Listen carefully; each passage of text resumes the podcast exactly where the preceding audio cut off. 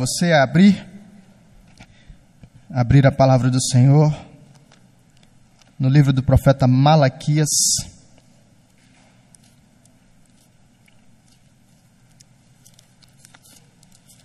Malaquias é o último livro do Antigo Testamento.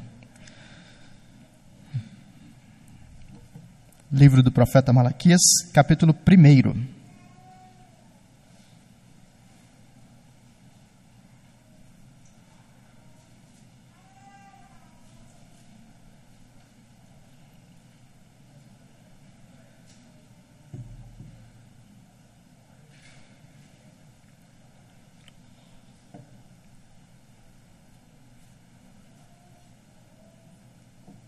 Malaquias, capítulo 1, do verso 2 ao verso 5.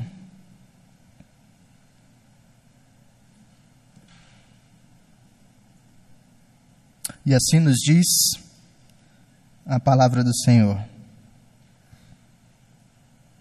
Eu vos tenho amado, diz o Senhor. Mas vós dizeis: Em que nos tens amado? Não foi Esaú irmão de Jacó? Diz o Senhor. Todavia, amei a Jacó, porém aborreci a Esaú, e fiz dos seus montes uma assolação, e dei a sua herança aos chacais do deserto.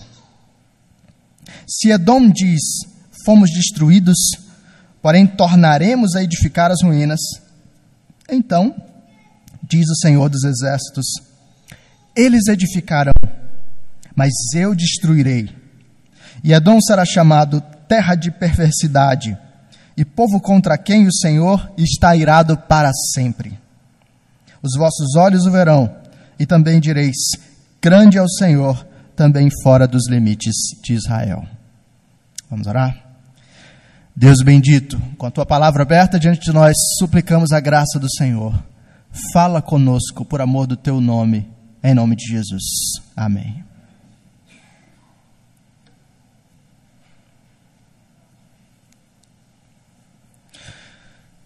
Eu não sei quantos de vocês têm idade suficiente para isso, ou têm um gosto peculiar que lhes permita desfrutar um pouquinho do rock nacional.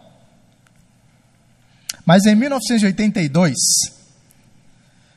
havia uma banda chamada Blitz, que gravou uma música que estourou bastante.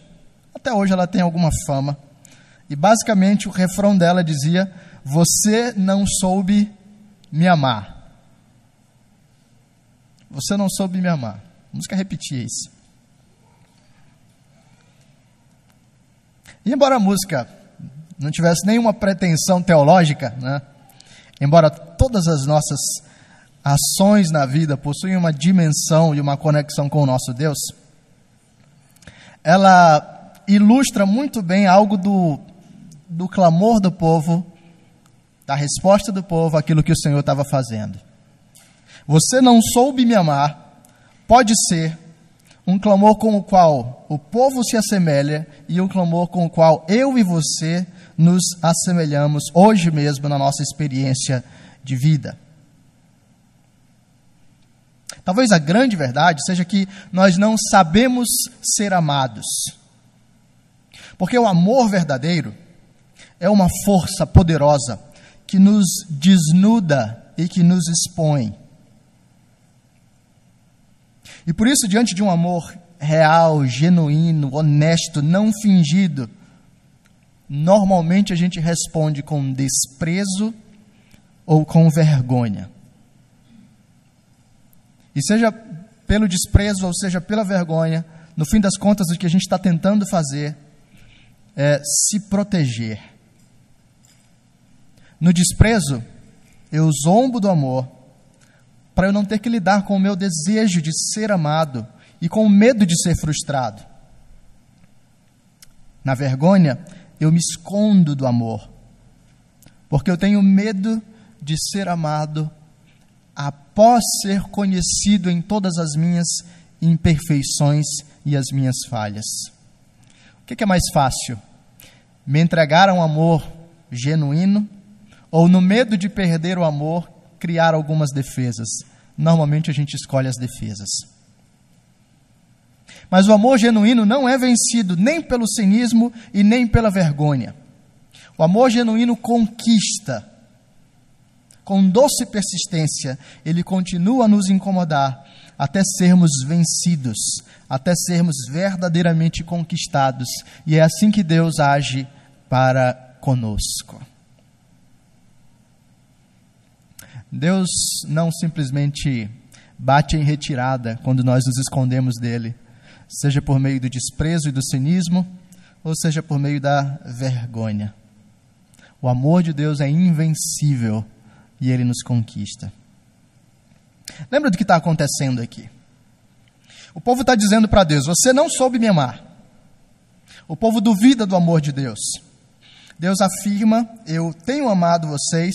E o povo oferece uma resposta cínica: Em que, que o Senhor nos tem amado? Que amor é esse? Que tipo de amor é esse que eu não estou vendo? O povo responde, de certa forma, com zombaria e desprezo à afirmação do amor de Deus. E o povo tenta manter o controle da sua vida consigo. A pergunta em que nos tens amado é um manifesto de ressentimento e de desprezo para com Deus. E talvez você deva lembrar da razão desse ressentimento e da razão desse desprezo.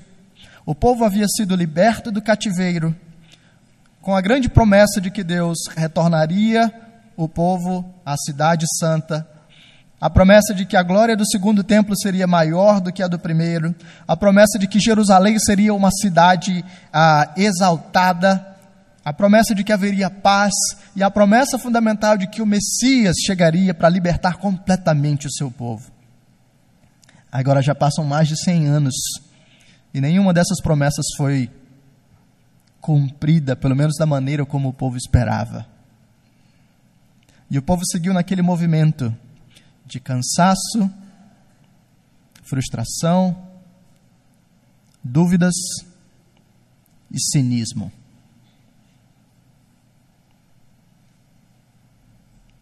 Então, para não ter que ficar pensando, né, será que Deus me ama realmente? Ou para não ter que encarar o próprio desejo de ser amado por Deus, o povo decide oferecer uma resposta logo cínica. Não sei que amor é esse. Deus não nos ama no fim das contas. Por causa das expectativas não atendidas, o povo fecha o seu próprio coração para com o Senhor.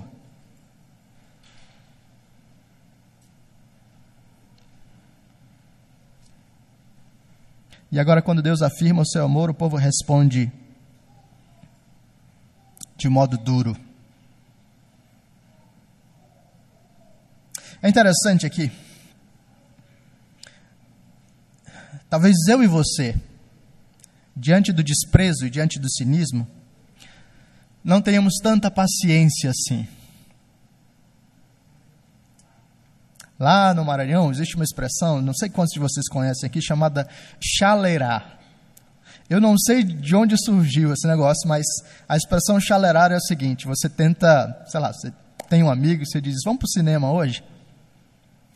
E o amigo começa a fazer aquele drama, né? Ah, não sei. Ah, acho que você não quer mesmo que eu vá, você está convidando só por educação. E aí o chalerá é isso, é a pessoa que quer ser bajulada, né? ela quer ser é, mimada para finalmente ser convencida aí. Ela valoriza o passe dela. E a gente costuma dizer, ó, não vou ficar chalerando você não, tá? Não vou ficar bajulando, se você quiser vir, você vem, se não quiser, você não vai. Normalmente a gente faz esse tipo de coisa, né? Quem quer fazer um pouquinho mais de drama, a gente diz: ah, não tenho paciência para essas coisas. E Deus poderia muito bem fazer isso com o seu povo. Deus diz: Eu tenho amado você, e o povo diz: Em que é que o Senhor tem amado a gente? Que amor é esse? Cadê esse amor? Se Deus fosse um pouquinho mais parecido comigo e com você, talvez a gente dissesse: Então tá bom, você não quer acreditar no meu amor, então vai para lá, me deixa em paz. Mas lembra que o amor genuíno vence as defesas e a resistência. Deus não se deixa vencer pela, pelo cinismo do seu povo, ele continua pressionando gentilmente e amorosamente o seu povo para considerar a realidade mais profunda. E assim Deus fala ao seu povo, respondendo ao cinismo. No último sermão em Malaquias, nós vimos como o cinismo foi o povo deixar de esperar em Deus, e o resultado disso é uma tentativa de controlar a própria vida, e no fim das contas, isso só nos deixa numa situação de mais desespero. Agora nós vamos ver como é que Deus responde a esse povo para retirá-lo dessa situação de corações endurecidos, de corações cínicos quanto ao seu amor. E Deus começa afirmando: Eu vos tenho amado. É interessante que Deus não diz simplesmente eu amei vocês. Ou Deus não diz nem simplesmente eu amo vocês. E tudo isso é verdade. Deus amou o seu povo na origem, Deus formou o seu povo a partir de Abraão. Deus ama o seu povo no presente. Mas a construção aqui tem uma dinâmica toda especial, porque Deus diz: Eu vos tenho amado. E essa é uma, uma forma de dizer que o amor de Deus tem uma dimensão contínua. Agora veja por que é interessante falar isso. Nós estamos lidando com um povo que foi para o exílio, que retornou do exílio, que experimentou dificuldades profundas, que conseguiu reconstruir os, o templo e reconstruir os muros. Nós temos um povo que experimentou momentos bons e ruins, temos um povo que experimentou uma série de dinâmicas e ciclos na sua caminhada, de prosperidade e adversidade. E Deus diz: no meio de tudo isso, eu vos tenho amado. Deus está dizendo: olha, as dinâmicas da vida são fluidas em muitos aspectos. Às vezes a coisa está mais fácil, às vezes a coisa está mais difícil. Às vezes o casamento está na melhor das fases. Você acorda com aquele sorriso no rosto e você pede um café e a pessoa vem com café, bolo, pão, suco e tudo mais. Mas às vezes, você tem as fases ruins, em que você dá bom dia e a pessoa parece que se ofendeu com isso. Bom dia você. E Deus diz: na prosperidade e na adversidade, eu vos tenho amado. Às vezes você tira a nota mais alta na redação do Enem. E tem dias que parece que você não sabe nem responder lá o seu nome na prova. Na prosperidade e na adversidade, Deus diz: Eu vos tenho amado. Deus diz: O meu amor é a coisa mais consistente do mundo. O meu amor é aquilo que permanece, mesmo que as situações pareçam boas e pareçam ruins. O amor de Deus é contínuo. O povo responde: Em que nos tens amado? O povo responde com cinismo e com dureza de coração. O povo está pedindo evidências concretas, mas não são simplesmente evidências, ah, pura e simplesmente o povo está dizendo: Eu quero que o Senhor me ame do jeito que eu espero.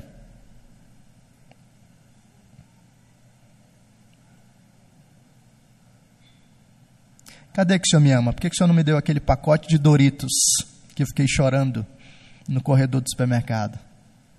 Por que, que o Senhor não me deu aquela promoção que eu tanto pedi? de joelhos, noites e noites, suplicando ao Senhor? Por que, que o Senhor não me deu a cura daquela doença? Que toda a igreja se reuniu para orar. Por que, que o Senhor não guardou meu pai que eu tive que perder diante de tantos anos de luta em um leito de hospital? Que amor é esse? Deus poderia ter entrado no jogo do povo. Deus poderia ter dito, bem, veja, não é bem assim, sabe? É, Deus poderia ter tentado se explicar para o povo da maneira mais sentimental possível. Mas Deus quer algo mais profundo e mais verdadeiro para mim e para você. Então Deus redireciona o nosso olhar para aquilo que é mais fundamental e mais importante. Deus diz: o seu amor é contínuo. E agora ele vai ajustar os nossos olhos para aquilo que realmente importa. a nossa identidade e o nosso destino. O amor de Deus é contínuo.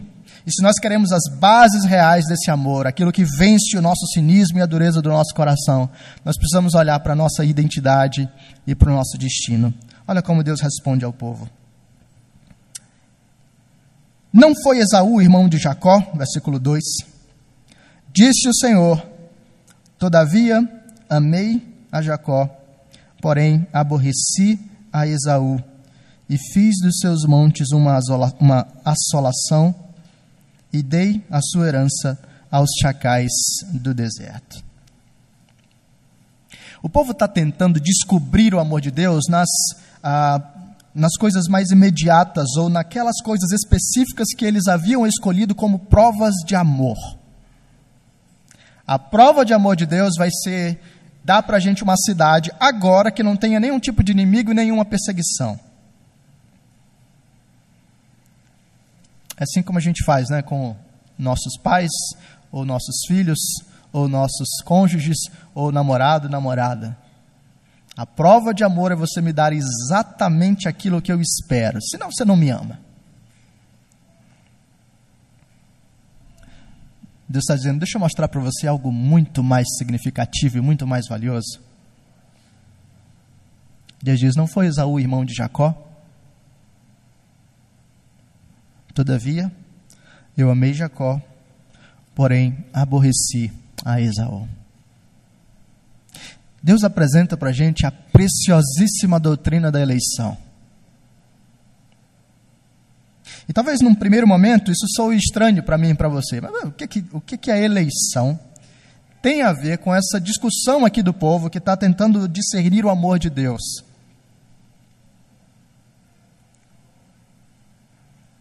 Isso tem tudo a ver. Tem tudo a ver porque fala de um amor que não está condicionado a situações específicas, mas que expressa uma deliberação e uma disposição de Deus que vem desde a eternidade. Esaú e Jacó eram irmãos. E Deus amou Jacó, porém aborreceu, ou como traz a Almeida Corrigida Fiel, numa versão muito mais explícita, diz: Deus odiou a Esaú.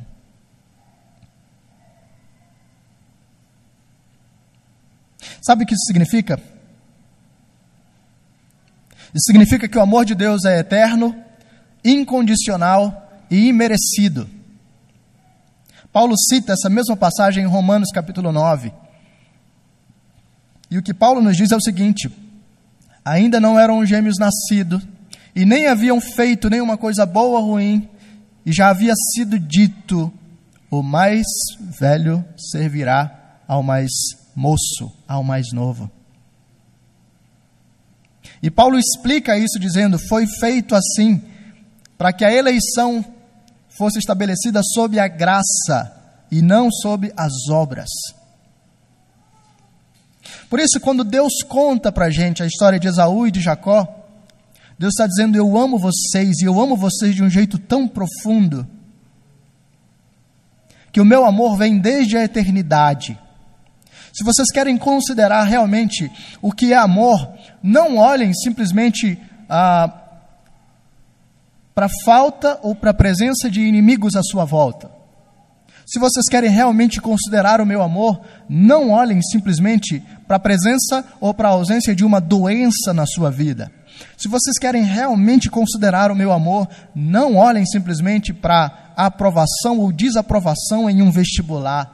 Não olhem simplesmente para a quantidade ou falta de dinheiro na sua conta de banco. Olhe para a sua identidade e olhe para o meu amor eletivo, eterno, estabelecido antes mesmo da fundação do mundo. Eu amei Jacó e eu odiei a Esaú. Eu amei a igreja e eu rejeitei todas as outras pessoas da face da terra.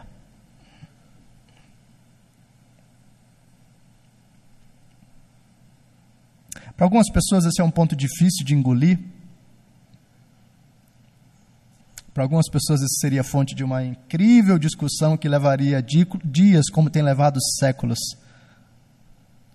Eu não quero entrar nos méritos dessa discussão, eu só quero apontar os seus olhos para um amor que foi estabelecido desde a eternidade. Para um amor que diz: você não mereceu, você não fez nada. De fato, você é incapaz de fazer qualquer coisa, e eu escolhi amar você.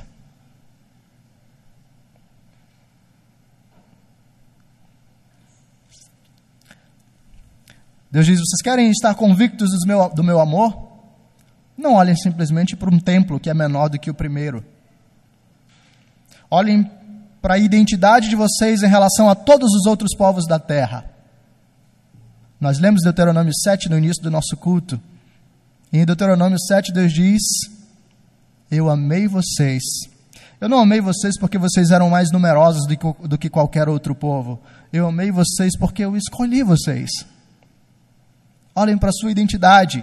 E a sua identidade vai dizer fundamentalmente: vocês são eleitos do Senhor. Na condição de eleitos do Senhor, não existe nenhuma outra base, nenhuma outra evidência mais profunda de que Deus vos ama e de que Deus cuida de vocês. Antes que os mundos fossem criados, antes que as nuvens existissem, antes que as plantas à sua volta já tivessem sido formadas e o animal mais antigo que você lê no seu livro de história tivesse sido estabelecido, você já estava nos planos do eterno Deus e não estava nos planos como uma mera criatura dele, mas como um filho amado que seria redimido pelo Senhor. Talvez você luta com o amor de Deus por causa de dificuldades específicas na sua vida. É porque você está olhando especificamente para esse momento do tempo. Olha para a eternidade. E você vai ouvir a voz de Deus falando antes que o mundo existisse: Eu amo você. Eu vos tenho amado. De todos os povos da terra, de todas as pessoas da terra, Deus amou você e Deus escolheu você. Talvez aqui nós possamos mais uma vez comparar. Você quer evidências do amor de Deus? Agora mesmo, você poderia estar em casa, que horas são? Nove e meia da manhã. Sabe qual poderia ser a sua história agora? Nove e meia da manhã, você poderia ainda estar dormindo, ou ter acabado de acordar com uma ressaca terrível, porque você passou mais uma noite tentando encontrar alegria e prazer simplesmente em uma balada ou em qualquer outra coisa parecida. Você poderia ter acordado agora e estar preparando o seu kit churrasco de domingo, com as suas grades de cerveja, comprando a sua carne e tentando encontrar prazer último em mais um almoço sem significado num fim de semana, simplesmente porque vive fugindo de uma semana entediante. Você poderia estar encontrando significado último num casamento ou num relacionamento sexual sem sentido. Você poderia estar afundando a sua própria vida nas drogas ou em outros vícios. Você poderia estar fazendo qualquer outra coisa de uma vida sem um amor eterno, sem redenção e sem significado pleno. E, no entanto, Deus trouxe você à sua casa para que você ouvisse as palavras do seu pastor, para que o seu coração fosse tratado, para que você estivesse no ambiente da família de Deus.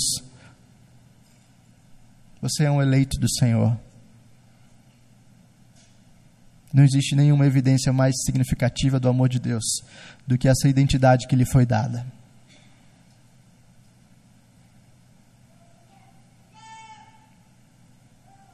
Mas Deus não fica apenas na identidade, ele não apenas compara Esaú com Jacó. Ele segue além e fala do destino. Deus diz: Se Edom diz, versículo 4, fomos destruídos, porém tornaremos a edificar as ruínas. Então diz o Senhor dos Exércitos: Eles edificarão, mas eu destruirei, e Edom será chamado terra de perversidade, e povo contra quem o Senhor está irado para sempre.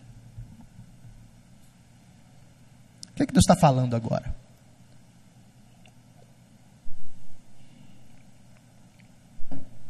E, de novo, o que isso tem a ver com a discussão em torno do amor de Deus?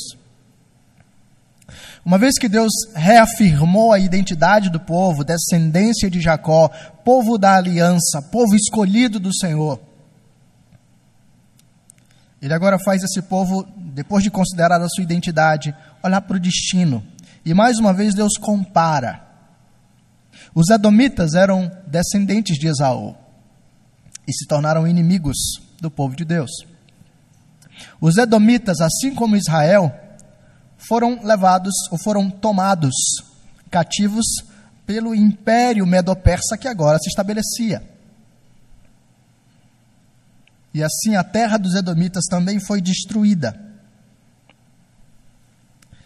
Mas os Edomitas eram um povo orgulhoso.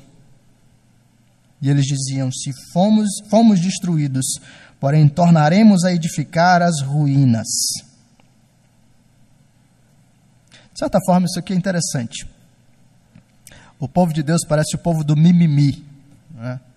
que fica chorando: Ah, nós fomos destruídos, ah, nós perdemos a nossa glória, ah, nossa cidade já foi tão linda, ah, que pena que estamos aqui, ó céus, ó vida.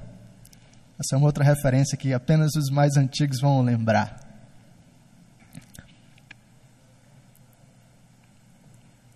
os edomitas diziam: tá bom, a gente foi destruído, mas a gente vai voltar para os nossos pés. A gente vai reconstruir, a gente vai fazer a nossa cidade ser grande novamente. A gente vai fazer acontecer, a gente vai criar um nome para nós. De certo modo, eles têm muito mais força de vontade, né? Mas olha o que Deus diz. Deus diz: tá bom, se eles querem levantar, tudo bem. Quantas vezes eles levantarem, eles serão derrubados. Eles tornarão a edificar, mas eu destruirei, e Edom será chamado terra de perversidade, e povo contra quem o Senhor está irado para sempre. Olha o destino de Edom. Edom foi destruída como vocês. Edom vai tentar se levantar. Edom vai cair de novo. E se ela tentar se levantar de novo, ela vai cair de novo, porque eu estou irado contra ela para sempre. Agora olha o destino de vocês. Talvez o seu momento agora não seja o melhor. Talvez de fato a cidade esteja precisando de muitos reparos. Talvez o templo seja realmente pequeno. Talvez vocês experimentem dificuldade, lutas em várias áreas. Mas vocês têm um destino grandioso. Edom vai tentar se levantar várias vezes, mas o seu destino é a queda. Mas olha para vocês. Hoje vocês experimentam doenças e crises.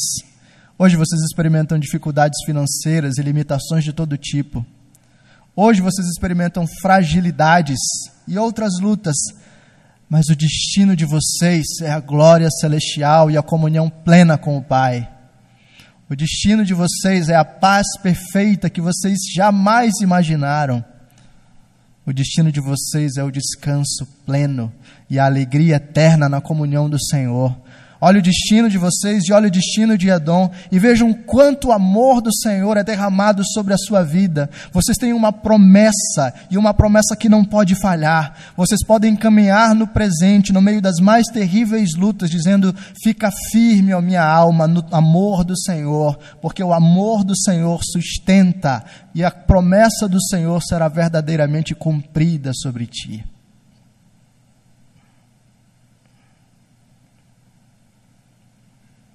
Identidade e destino. De todos os povos da terra, somente a vós amei, é o que diz o Senhor.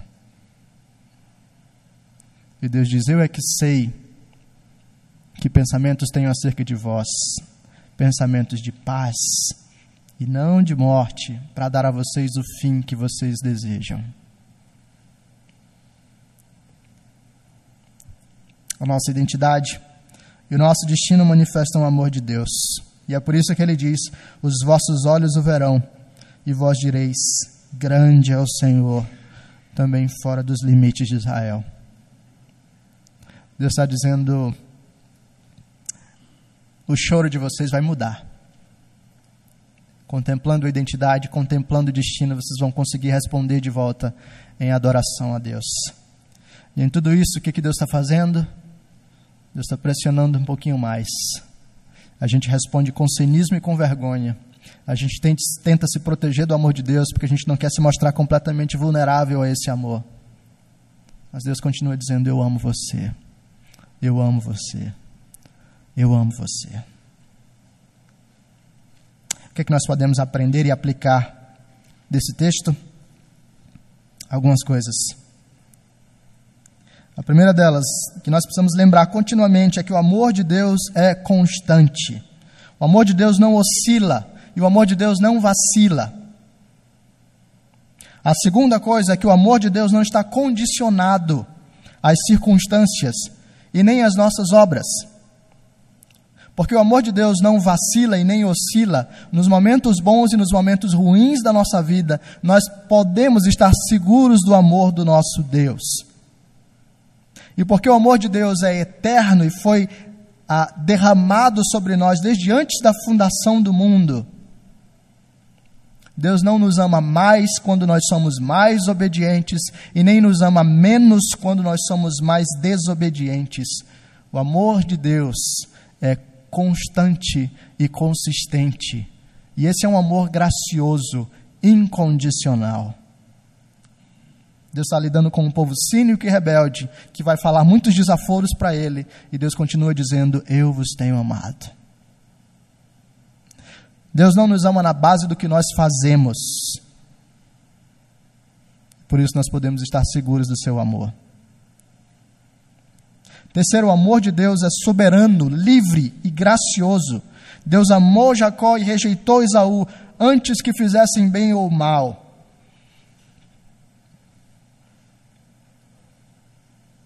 Terei misericórdia de quem tiver misericórdia, e me compadecerei de quem eu me compadecer. É isso que diz o Senhor. Ele é absolutamente soberano na entrega do seu amor. E quarto, o amor de Deus anuncia um compromisso especial, uma aliança com o seu povo. Na aliança de Deus, que é eterna, ele cumprirá cada promessa feita. Como é que isso faz diferença para mim e para você? Bom, isso faz diferença, porque aqueles que estão cansados de esperar deveriam se lembrar que o amor e as promessas de Deus não falham. O povo de Deus estava cansado de esperar as coisas e estava deixando o coração se endurecer contra o Senhor. Mas eles deveriam se lembrar que a promessa de Deus não falha. Pode ser que a cidade não fique na sua melhor forma agora. Ainda assim, a cidade está dentro do plano redentivo de Deus. Pode ser que a sua vida não fique na melhor forma agora. A sua saúde, o seu casamento, as suas finanças, as suas amizades. Ainda assim, Deus cumpre as promessas que Ele tem para o seu povo. Talvez você olhe para os seus pecados e se sinta indigno do amor de Deus. E você diz: Puxa, eu tenho lutado tanto e eu tenho pecado tanto, talvez eu realmente não mereça e nem seja amado pelo Senhor. Bom, tenha certeza de que você não merece. Nenhum de nós merece o amor de Deus. Mas também tenha certeza de que o amor de Deus é livre e gracioso. Deus não nos ama na base daquilo que fazemos ou deixamos de fazer. O justo viverá pela fé e não pelas obras. Por isso nós podemos confiar no amor de Deus, mesmo naqueles momentos em que nos sentimos mais indignos e mais sujos. Deus não veio para os sãos, ele veio para os doentes. Então, em vez de ser consumido pela culpa, olhe para os seus pecados olhe para a cruz de Cristo e tenha certeza de que a cruz foi suficiente para torná-lo aceitável ao Pai. Aqueles que se sentem inseguros no mundo deveriam se lembrar de que são eleitos de Deus. Talvez você não tenha a menor ideia de para onde é que você está indo, em termos da sua vida profissional, em termos da sua vida amorosa. Talvez você tenha acabado a faculdade agora e não sabe o que vai fazer no início do mercado de trabalho. Talvez você esteja entrando na fase da vida adulta esteja completamente desnorteado, você se sente inseguro diante, diante de tudo que vai acontecer. Lembre-se de uma coisa: você foi eleito por Deus. Se você crê em Jesus, você foi eleito por Deus desde antes da fundação do mundo. Isso pode te dar a firmeza suficiente para encarar o dia a dia, para encarar as coisas que precisam ser feitas, para dar um passo de cada vez, sabendo que o plano de Deus já tem sido estabelecido e é um plano cheio de amor por você. Mas também, talvez alguns de nós se sintam, orgulho, eh, se sintam orgulhosos por serem cristãos. Ah, eu sou de Jacó. Eu tenho feito as coisas direitinho. Eu tenho dado meu dízimo e participado de todos os cultos. Eu mereço um presente de Natal do Papai Noel Celestial.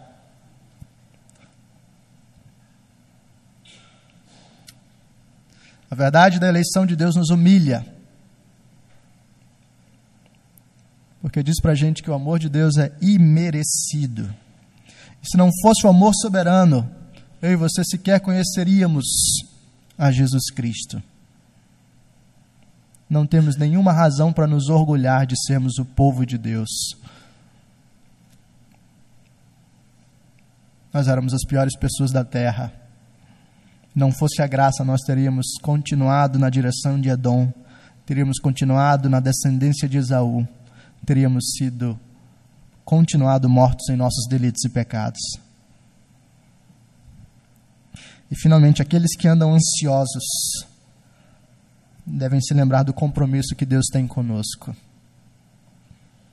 Deus prometeu para mim e para você o descanso eterno, a comunhão eterna, a plenitude da Sua presença e da Sua paz. A angústia do presente, a ansiedade que hoje consome você, Lembre-se, é uma ansiedade, porque você está olhando as coisas de uma perspectiva bastante temporal. Olhe mais à frente. Olhe aquela realidade mais real do que o seu problema imediato. E você vai perceber que existe graça do Senhor.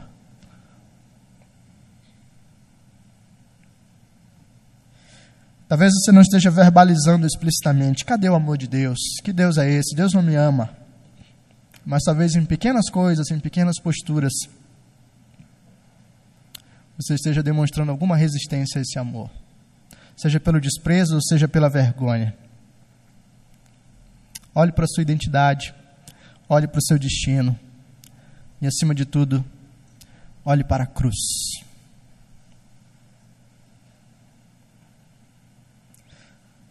O povo de, da época de Malaquias tinha apenas a promessa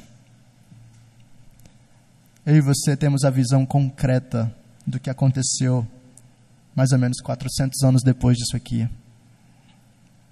Deus enviou o seu único filho para morrer no lugar de pecadores como você e como eu. E Jesus tomou sobre si os nossos pecados. E Jesus foi massacrado pelo próprio Pai, recebendo a sua ira, para que eu e você fôssemos libertos não há evidência maior de amor. Todos aqueles eleitos, todos aqueles cuja promessa de um destino glorioso, todos aqueles que se sentem reafirmados no amor de Deus, o fazem na base fundamental de que Cristo tomou o seu lugar na cruz, de que Cristo é o seu descanso, de que Cristo é a sua justiça, de que Cristo é a encarnação do amor de Deus do modo mais vivo e mais concreto do modo mais palpável que eu e você podemos imaginar. E assim eu e você podemos cantar: Fica firme a minha alma na certeza do amor de Deus. Vamos responder a Deus cantando essa música? Vamos ficar em pé?